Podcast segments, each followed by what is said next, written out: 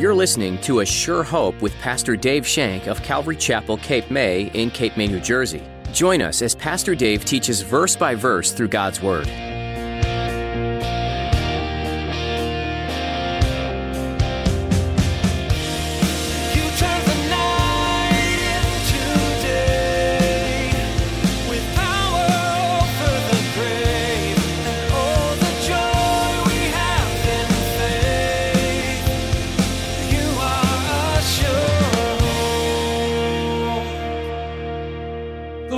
Isaiah how to bring healing to Hezekiah. The Lord heals Hezekiah through boiling figs. He boils the figs and they kind of must make some sort of a poultice and they put it on this boil of some sort that Isaiah has that's causing his illness and it goes away. What do we learn from this? What can we glean from this activity right here? Well, when the Lord answers prayer, we've talked about that a lot of times, but it shows that the Lord can use anything to cause a healing. God is the provider of all healing. You may say, wait a minute, what about modern medicine? Doesn't it take care of most of our ailments through clever procedures or pharmaceuticals? As Pastor Dave will point out in today's message, who gave us our intellectual abilities or the physical elements needed for medicine? Now here's Pastor Dave in the book of 2 Kings chapter 20 as he begins his message, Beloved of God, boaster of self.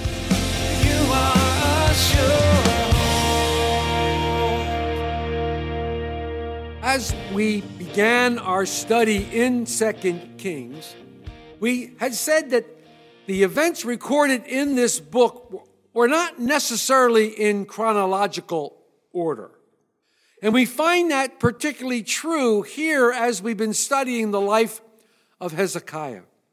We also said that in order to get a better look into the life of Hezekiah, all of his accomplishments and even his failures, we need to read several different books of scriptures, not only here in Second Kings, but also in Second Chronicles, specifically uh, chapter 32, and in Isaiah the prophet, specifically in chapters 38 and 39. And by reading all of those, we get a much clearer picture of Hezekiah and his life. Now, the last time we were together and studied Second Kings, we looked at chapter 19, where Hezekiah was faced with the annihilation of his kingdom by the Assyrian king. His name was Sennacherib. Hezekiah took his worries, took his woes, took his troubles immediately to the Lord in prayer. And, Hez- and, and Sennacherib had sent Hezekiah letters, threatening letters, uh, damning letters, letters of blaspheming our God. And what Hezekiah did was he went into the temple of the Lord, he sat before the Lord, and he laid all these letters out before the Lord. He cast his cares on his God, knowing that his God cared for him. So he put all these before him and he went to prayer. And it wasn't very long after that that the Lord answered his prayer mightily through the prophet Isaiah. And lo and behold, that everything came to a head. And this whole situation culminated when the Lord sent one angel, and that angel killed 185,000 Assyrians in one night. Also, as Isaiah prophesied, when Sennacherib returned to his home in Assyria, he was killed by his own sons. So at the end of chapter 19, the threat from Syria seemed to be gone. But as we begin our study, we notice these first three words in chapter 20, verse 1 in those days. What days? What is he talking about? Now remember the chronological problem. It seems that the events that were recorded in our scriptures in 2 Kings 20, along with Isaiah 38 and 39, Hezekiah's illness, his healings, welcoming in the Babylonian uh, ambassadors, all happened before the Assyrians came to Jerusalem and threatened the city a second time. We can come to this conclusion. Look to chapter, uh, verse 6 in chapter 20. Where the Lord is talking through the prophet Isaiah, answering Hezekiah's prayer. And I will add to your days 15 years. I will deliver you and this city from the hand of the king of Syria. And I will make, I will defend this city for my own sake and for the sake of my servant David. This is how chapter 19 basically ended. So we see that all the stuff that's happening now that we're going to read today happened before the second invasion. This is a very important event in the life of King Hezekiah. And the first thing we read after in those days was we find out that Hezekiah is sick and he is near death. Let's read verse 1. And in those days, Hezekiah was sick and near death. And Isaiah the prophet, the son of Amos, went to him and said, Thus says the Lord, set your house in order, for you shall die and not live. If the Lord had said that to me, the first words out of my mouth would be unintelligible, and I would be a Jackie Gleason humana, humana, humana. Why did the Lord say this? What was the illness? Well, we don't know what the illness was. Some think that it was um, some sort of illness a la a coronavirus that the Assyrians had that Isaiah seemed to catch. We don't know. Scripture doesn't say. Some believe, which seems more probable, that it was some sort of an affliction sent to Hezekiah because of what happened in chapter 18. In chapter 18, Hezekiah compromised with the Assyrians. Remember? He paid them tribute. He took all of the gold out of his own treasuries and then he stripped the gold off of the doors of the temple, profaning the temple of God and giving that to the king of Assyria. Did the Lord send this sickness to discipline Hezekiah because of that? If you look at Second Chronicles 32, it hints at that very thing that this was a chastisement to Hezekiah. Isaiah's message from the Lord is quite solemn. So it shows just how serious this offense, if it was, was. Whether the illness was the Lord's way of humbling Hezekiah or not, this was serious. Set your house in order. Make sure you have someone ready to uh, take, take your throne. Make sure everything is in place.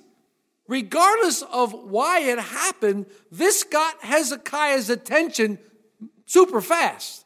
I can imagine it would. But there's something we can glean from this, something that we can look at this and say, hmm, no one is immune. No one is immune. Hezekiah was a pretty godly man.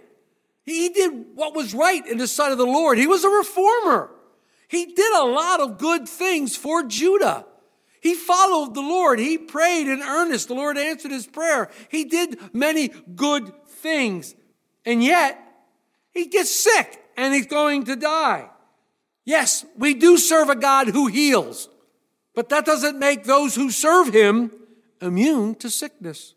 Look at Elisha. Look at Paul. Paul concluded that his sickness was all for God's glory. His sickness was for glory of God. Hezekiah heard from the Lord through Isaiah that he was going to die. God, who was remarkably kind to Hezekiah, told him that his death was near. Not everybody's given that sort of a chance to get your house in order, to get things done. And when you compare 2 Kings 18:2 with 2 Kings 26, Hezekiah is now about 39 years old when he learns that he's going to die. So he needs to get his house in order. What does Hezekiah do? What does Hezekiah do? Well, knowing Hezekiah the way we do from our study, he immediately goes to prayer. He immediately goes to prayer. Look at verse 2.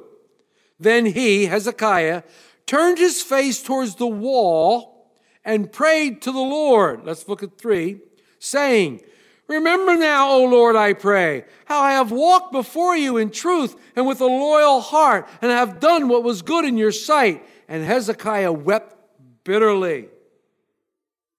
Now we know that Hezekiah was a man of prayer. He has proven that he was a man of prayer. He had a great relationship with the Lord God Jehovah. He prayed in earnest and he directed his prayer. And notice he directed his prayer in privacy. He turned his head to the wall. He turned his back on Isaiah and turned his back to the wall. We're told in Isaiah 38 that as he turns his head to the wall and he prays, he weeps bitterly. He cries incredibly. And we find out at the end of verse 3 too. Hezekiah is weeping bitterly. The news of his pending death was overwhelming to him. Listen to his prayer. Remember now, O Lord, I pray, how I have walked before you in truth with a royal, loyal heart and have done what was good in your sight. Now, you might think that this kind of sounds ungodly because the focus is on his self justification and on his good works. What is he saying here? He's basically saying, Lord, I'm a good guy. Lord, I've done some good things. I'm not so bad. Remember, I'm a good guy. I've done these things. Now, what you should do is you should rescue me. I'm okay. Come on, Lord. This confused me. It's confused me. So I had to go to David Guzik, our Calvary Chapel theologian, and he says this listen to this quote, under the old covenant, this was a valid principle on which to approach God. Passages like Leviticus 26 and Deuteronomy 28 show that under the old covenant, blessing and cursing was sent by God on the basis of obedience or disobedience. On that principle, David could write in Psalm 15, Lord, who may abide in your tabernacle? Who may dwell in your holy hill? He who walks uprightly, who works righteousness, and speaks the truth in his heart. Guzik goes on, but under the new covenant, we are blessed on the principle of faith in Jesus Christ.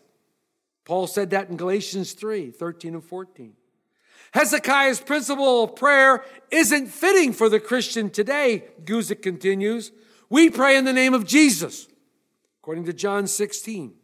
We don't pray in the name of who we are or what we've done. So Hezekiah is praying to the Lord, reminding the Lord of Hezekiah his faithfulness, not of the Lord's faithfulness, but of his faithfulness. Well, it worked. Hezekiah is a praying dude. Hezekiah knows how to talk to the Lord. Hezekiah has a fantastic relationship with God and he knows how to talk to him. And he does. So look what happens in verses four through seven. The Lord answers Hezekiah's prayer almost immediately. And it happened, verse four, before Isaiah had gone out into the middle court, that the word of the Lord came to him. Isaiah turned and was walking away from the king, and the Lord spoke to him right there, that second.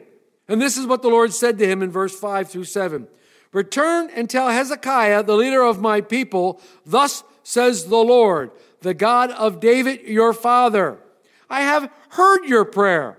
I have seen your tears. Surely I will heal you. On the third day, you shall go up to the house of the Lord, and I will add to your days 15 years. I will deliver you in this city from the hand of the king of Assyria, and I will defend this city for my own sake and for the sake of my servant David. Then Isaiah said, Take a lump of figs. So they took and laid it on, a, on the boil, and he recovered. The Lord answers Hezekiah's prayer immediately. And he gives them two great promises. He tells them that he's going to be healed and he's going to recover in three days. He's going to go to the temple and worship. And secondly, he says, when the Assyrians return, I'm going to defend the city for you. I'm going to take care of it. Now remember again, Hezekiah's healing took place before the second invasion of Sennacherib's army. The Lord tells Isaiah how to bring healing to Hezekiah. The Lord heals Hezekiah through boiling figs. He boils the figs and they kind of must make some sort of a poultice and they put it on this boil of some sort that Isaiah has that's causing his illness. and it goes away. What do we learn from this?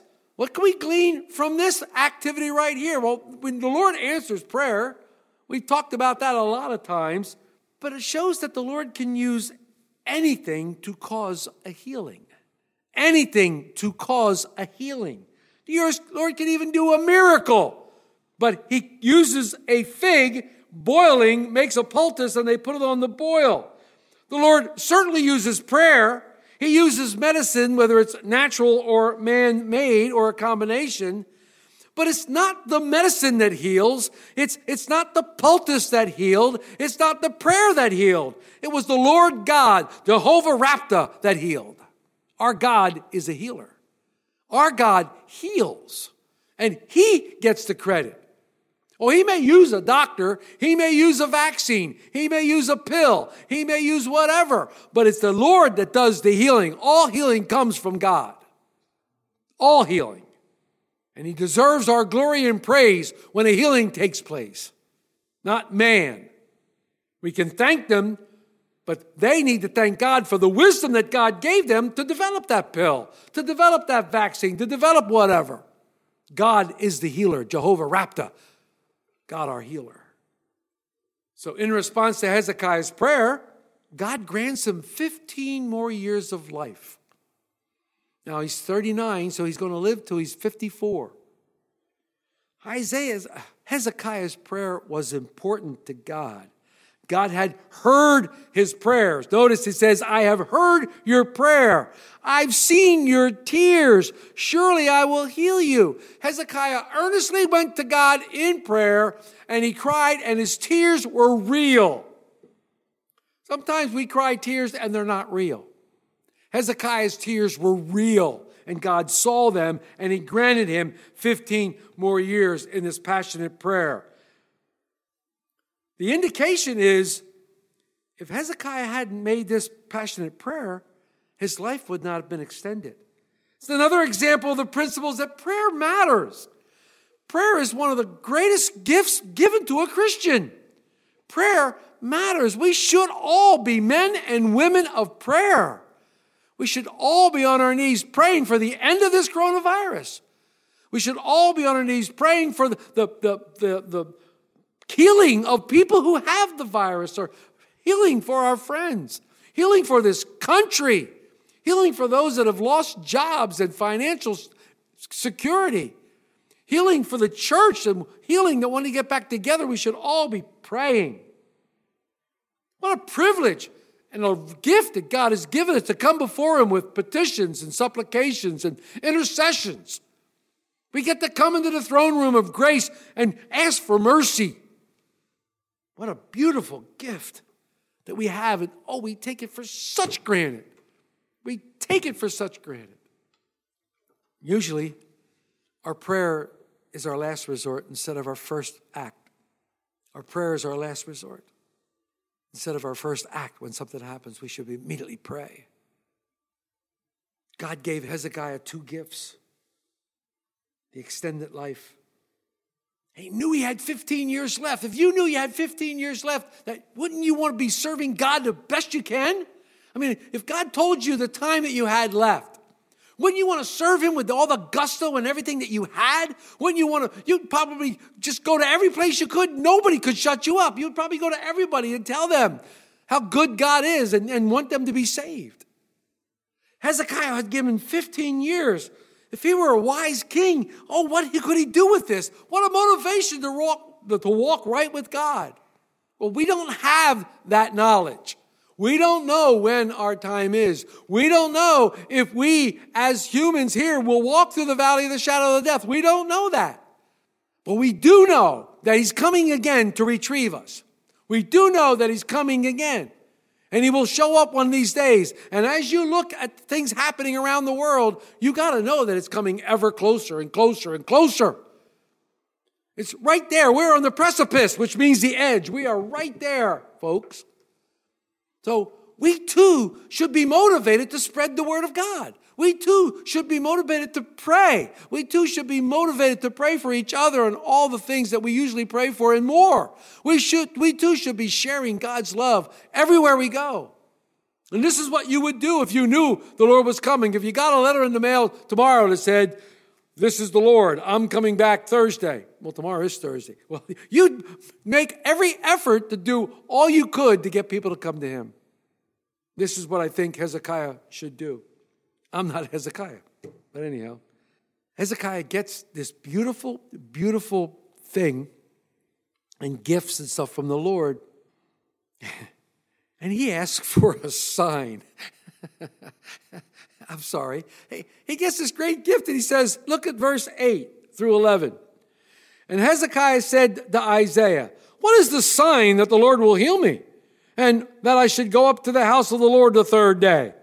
Then Isaiah said, This is a sign to you from the Lord, that the Lord will do the thing which he has spoken. Shall the shadow go forward 10 degrees or go backward 10 degrees? And Hezekiah answered, It is an easy thing for the shadow to go down 10 degrees, but no, let the shadow go backward 10 degrees. So Isaiah the prophet cried out to the Lord, and he brought the shadow 10 degrees backward by which it had gone down on the sundial of Ahaz. Hezekiah asked for a sign of the Lord. And the Lord says, We'll make a choice.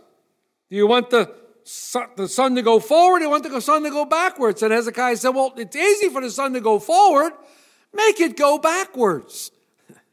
Hezekiah's a man after my own heart. I asked the Lord for a sign. Write it in the sky, Lord. And when he would write it in the sky, I'd go, Now turn it red. And I wouldn't be satisfied with one sign. I'd have to have five or six.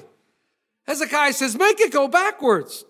Imagine asking for a sign for something for God, that working a sundial, moving forward or back. What would you like? Well, if it goes forward 10 degrees, that wouldn't be much, but let it go backwards. And it does. It went backwards. They call this the long night of Sennacherib. It's called the long night of Sennacherib. It is a fascinating story. We don't have time to get really into it, but go online and check it out. I mean, there are all sorts of theories as to why this happened. The uh, planets aligning here and there and all this kind of stuff. It's really fascinating when you look at it. It's called the Long Night of Sennacherib. And it, so much has been written about it, and, and very, very learned men like Chuck Missler, who was a super brain. He, he wrote about it, and he wrote beautiful scriptures and beautiful things about it. You can look at it. It's really great. It's, it's really a, a fascinating thing. Now, you might be saying out there, impossible. Impossible. If right now you're thinking that God can't make the sun go back, if God can't stop the day like he did in Joshua's time, if God can't do these kind of things, I need to ask you a question. How big's your God? How big is your God? If you don't think God can do this type of thing, impossible? Yes, if you got a puny little God that you created in your image, but if you cannot get through the first verse in the Bible, you're going to have a problem with everything else. Remember the first verse of the Bible? In the beginning, God created the heavens and earth. Well, I like to say if you can't get past the first four words, in the beginning, God, you might as well close the book because you're going to have problems with the rest of the book. You are a This has been another edition of A Sure Hope with Pastor Dave Shank. Thanks for tuning in. As you notice in the course of history, an entire nation can be led astray by following after other gods. But the leader of the nation is the one who sets the example. In so many cases in 2 Kings, the one who was in charge was himself acting wickedly or was swayed by the people who were doing evil practices. Unfortunately, you see the downfall and destruction of a nation when it chooses to stray from following after God. What does that mean for today? What are the patterns and practices being set into place in this nation? When you refer to history, it doesn't look promising, but that doesn't mean that you have to give in to societal pressures and practices. Your example of standing up against the norms could affect others around you. You never know who's observing and how they might change their own perspective based on your example. If you have any questions about what you heard today, you can reach us at 609 884 5821. Again, that number is 609 884 5821. We encourage you to keep looking to Scripture for answers about all of life's questions. We're so glad you tuned in to A Sure Hope today. If you want to hear this message again or others like it, you'll be able to find them on our website, ASureHopeRadio.com. Don't forget to join us again next time to learn more valuable lessons in 2 Kings right here on A Sure Hope.